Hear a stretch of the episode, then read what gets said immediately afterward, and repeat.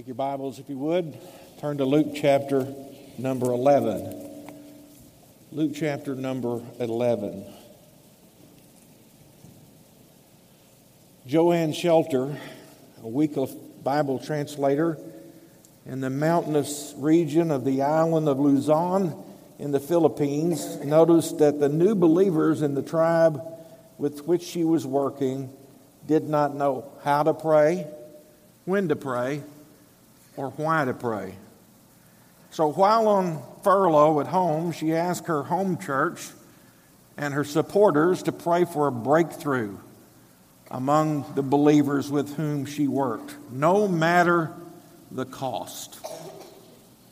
Soon thereafter, returning from her stateside trip, the aircraft she was traveling on, which was carrying supplies for building a new hospital, crashed and she was in danger of dying. That event prompted the people to pray very fervently Lord, don't let her die. She hasn't yet translated your book. That was the breakthrough that she had prayed for. The Balangao people learned what it meant to pray without ceasing and how to ask God and trust God for everything. From then on, the people prayed. Not having heard their story, do you dare to join the unnamed disciple in Luke chapter 11 in his request, Lord, teach us to pray? It could be dangerous.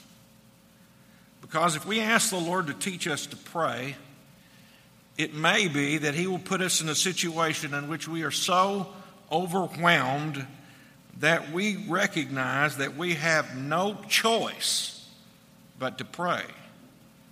So if you're willing, if you dare, you can with fear and trembling say, Lord, teach us to pray.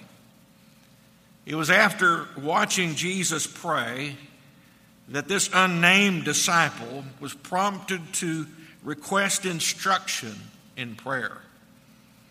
If the Lord Jesus prayed often, what does that say about our desperate need for prayer? Jesus modeled for us a life of total dependence. Jesus gave the Lord's Prayer, or more accurately, the model prayer, in response to this disciples' request found in verse number one Lord, teach us to pray. The disciples seemed to have waited a long time to ask the Lord to teach them to pray. After all, they have been with him for months, perhaps even years by this point. They have watched him pray in almost every circumstance of life. They have seen him taking time to be alone to pray. They understand that Jesus lived a life that was guided and empowered by prayer. Perhaps as they watched him pray, it has caused them to realize how much, how very little they understood and knew about prayer. Whatever the cause, the disciples turned to Jesus and asked, Lord, teach us to pray. Luke chapter 11, verse number 1. Now it came to pass, as he was praying in a certain place, when he had ceased, that one of his disciples said to him, Lord, teach us to pray as John also taught his disciples. So he said to them, When you pray, say, Our Father in heaven, hallowed be your name. Your kingdom come, your will be done on earth as it is in heaven. Give us day by day our daily bread, and forgive us our sins, for we also forgive everyone who is indebted to us. And do not lead us into temptation, but deliver us from the evil one. Obviously, the Lord's Prayer was not given just to be recited as a ritual. It is actually given to us as the Lord's blueprint for prayer that is acceptable to God. There's something tremendously important about the way Jesus answered the disciples' question. Jesus' replies is recorded there when Luke says, And when you pray. And in the parallel account in Matthew, it says, and in this manner pray. In other words, pray like this. The Lord's Prayer was given to show the disciples how to pray. After all, that's what they ask. That is how they should go about praying, not just the words that they should use. And so we should recognize that there is a difference between saying the Lord's Prayer and praying the Lord's Prayer. The first thing I want us to look at it's a matter of finding our Father's purpose. We begin our examination of the Lord's Prayer by looking at the first four English words Our Father and heaven. Jesus is, state, is stating the importance of starting our prayers with an awareness that God is our Father. That may not seem that revolutionary to you and I because we're used to hearing it. But the word that Jesus used for Father was not a formal word, it was the common Aramaic word with which a child would address his father the word Abba. It was a common word, but of course, and of course, everyone used that word. But no one, under any circumstances, ever used it in relation to God. Abba meant something like daddy, but with a more reverent touch. It meant something like dearest father. When Jesus came on the scene, he addressed God only as his father. All of his prayers to God are addressed to Father, with one exception. And that one exception is the prayer that he prayed from the cross My God, my God, why hast thou forsaken me? The gospel records him using the use of Father more than 60 times in reference to God. No one in the entire history of Israel had ever prayed like Jesus. Jesus transformed the relationship with God from one of a distant, unapproachable deity to that of an intimate relationship of a father. The fact that God is our dearest Father is to be the foundational awareness in prayer. Wrapped up in the expression Our Father is a new dimension in the intimate relationship and communion with God. The concept of a loving Heavenly Father provides us with a profound sense of being loved. Everett Fullam, a missionary to a remote tribe in Nigeria, recorded the, what this experience and this understanding gave to one of the natives there. And he revealed this awesomeness of this new experience when he said, Behind this universe stands one God not a great number of warring spirits as we have always believed, but one God, and that God loves me.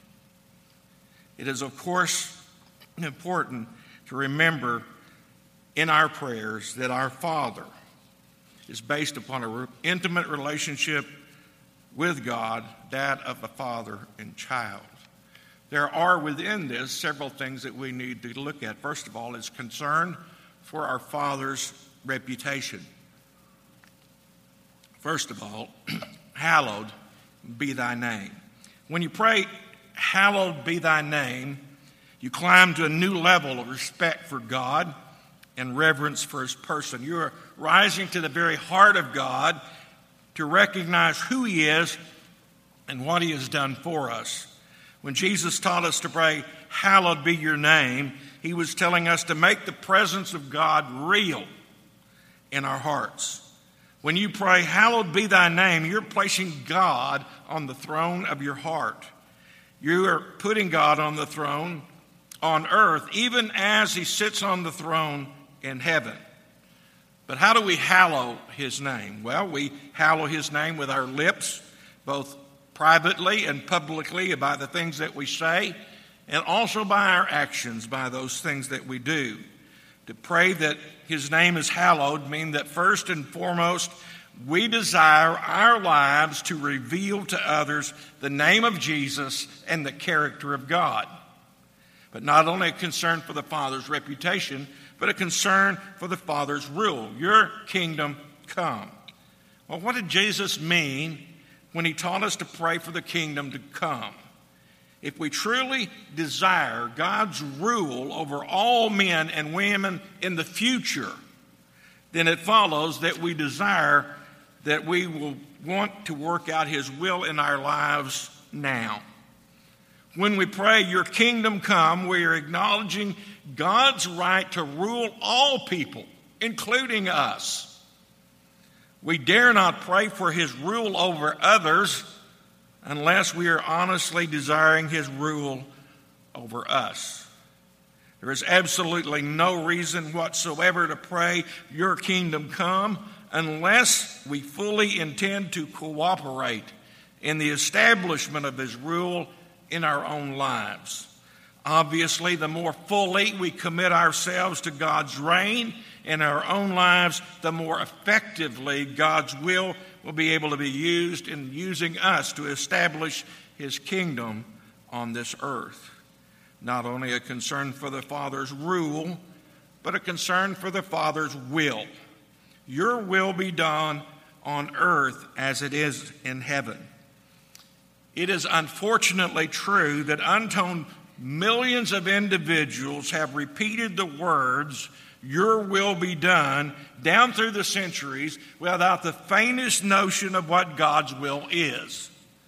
Perhaps even more alarming is that even more people have repeated those words without any intention whatever of seeing to it that God's will is done.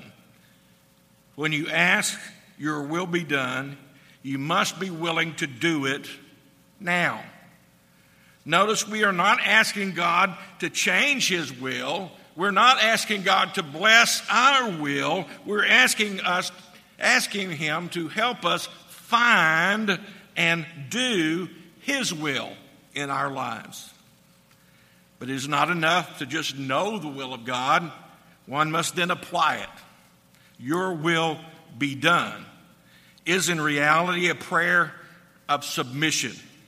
According to Romans chapter 12 and verse 2, it is our privilege to submit to that good and acceptable and perfect will of God.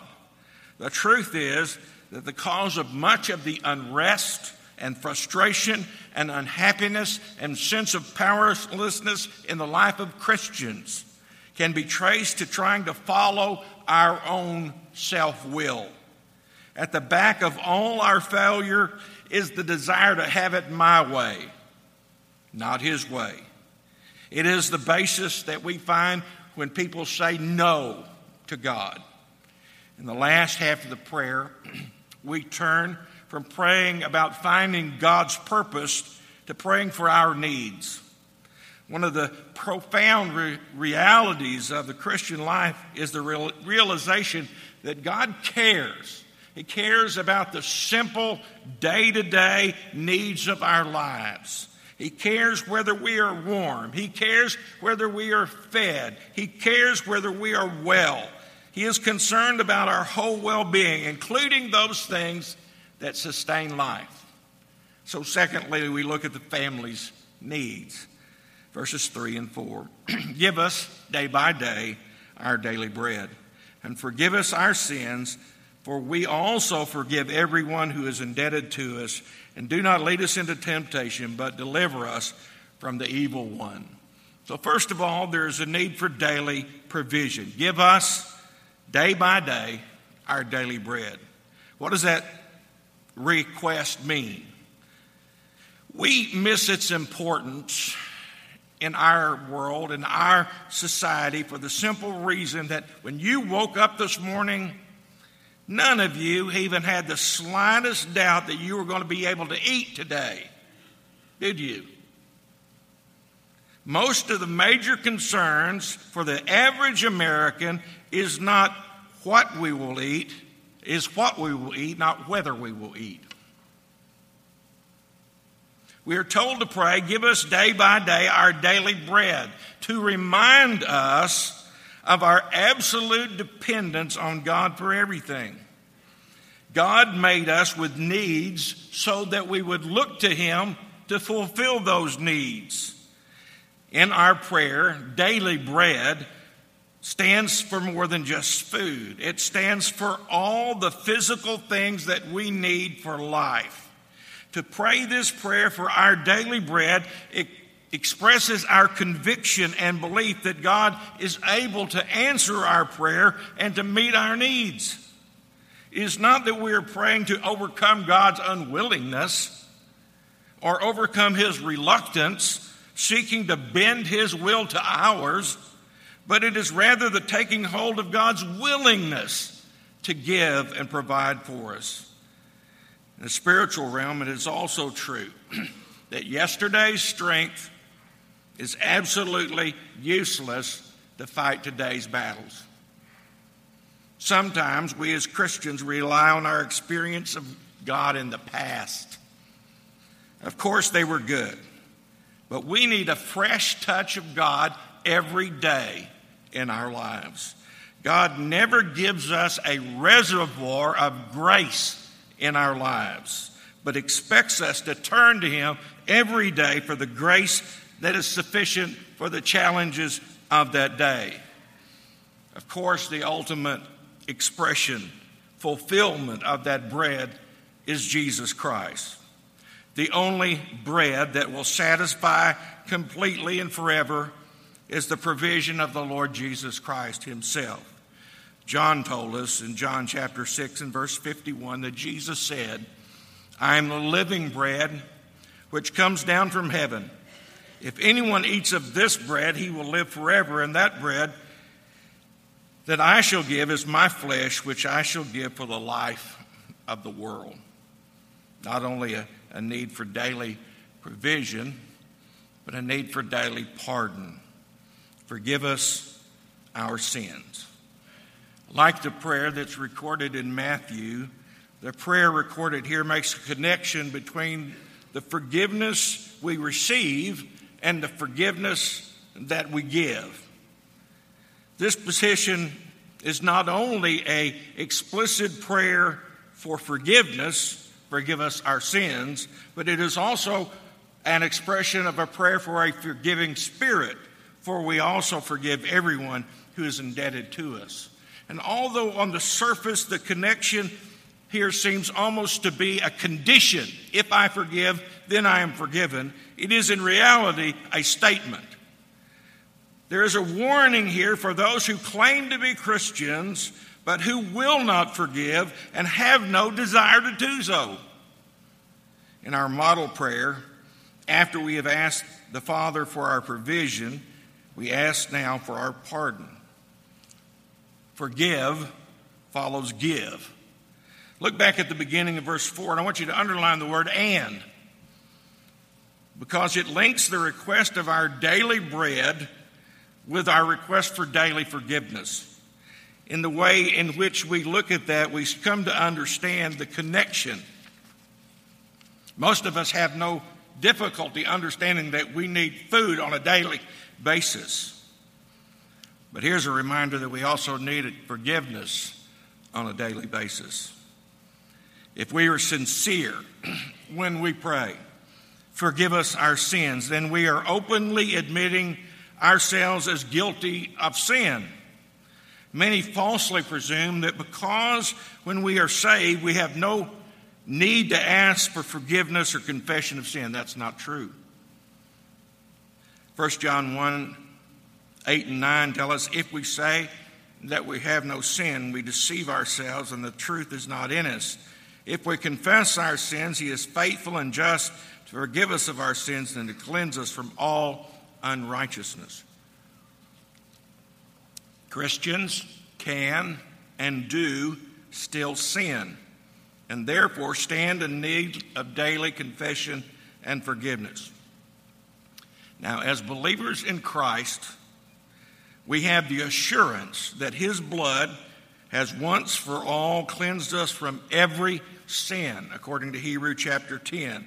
And yet we need daily to apply that blood to our hearts so that we can come before God with a clear conscience. It is not a matter of my eternal standing with God. It is a matter of my present relationship with God. It does not deal with our standing before God, which cannot be changed once it is established at salvation. It concerns the sins of the children of God which hamper our fellowship with the Father. No non Christian ever receives forgiveness from God on the basis of claiming that they have forgiven someone else. True believers are forgiven and forgiving. That does not mean that forgiveness ever comes easily or naturally, even to real Christians. It's always a battle to maintain a forgiving spirit. But the struggle to forgive is in itself evidence of our God's grace in our hearts. Because otherwise, individuals would become bitter. And finally, there's a prayer for daily protection and lead us not into temptation. In the preceding petition, Forgive Our Sins, the request was that sins already committed might be forgiven. But here is a plea to be delivered from falling into future sins, new sins. The petition in this prayer is primarily for protection. By teaching us to pray to God, not to lead us into temptation, He is not suggesting that God tempts anyone because James tells us God does not tempt anyone. Rather, it accepts the danger of temptation, it acknowledges our deficiency in dealing with it, and it asks for deliverance from it. If we are to win in the battle against temptation, we must rea- realize the reality of spiritual warfare. We cannot be victorious over that which we do not understand. Being ignorant of the fact that there is a great spiritual battle going on in this world does not erase the fact that it is true. We need to acknowledge our inability to handle temptation on our own. We need to remember everyone is vulnerable to temptation. Maybe not the same one, but they are vulnerable.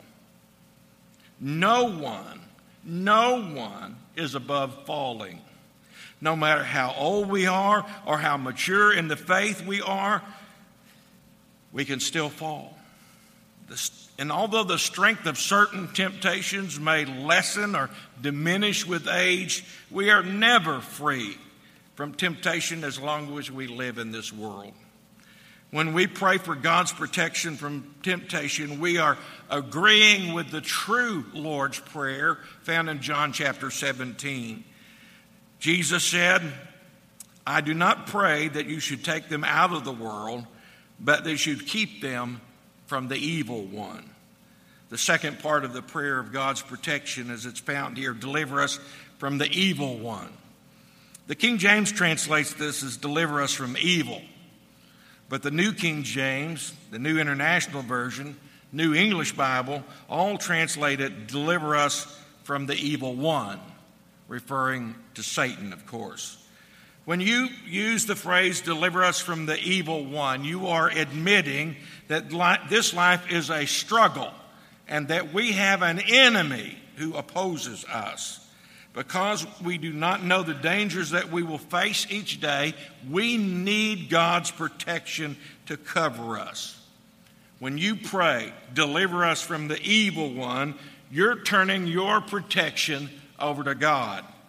And although Satan may be the ruler of this present world, and though he may be the prince of the power of the air, and though he may have many cohort of evil spirits at his command, he has no claim over the children of God.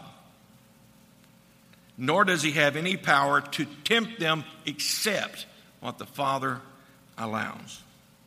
Let me close our message today about prayer by tying it again back to this International Day of Prayer for the Persecuted Church. During the time of the Iranian hostage crisis, Greg Livingstone was asked to give a mission minute in a large evangelical church on the East Coast.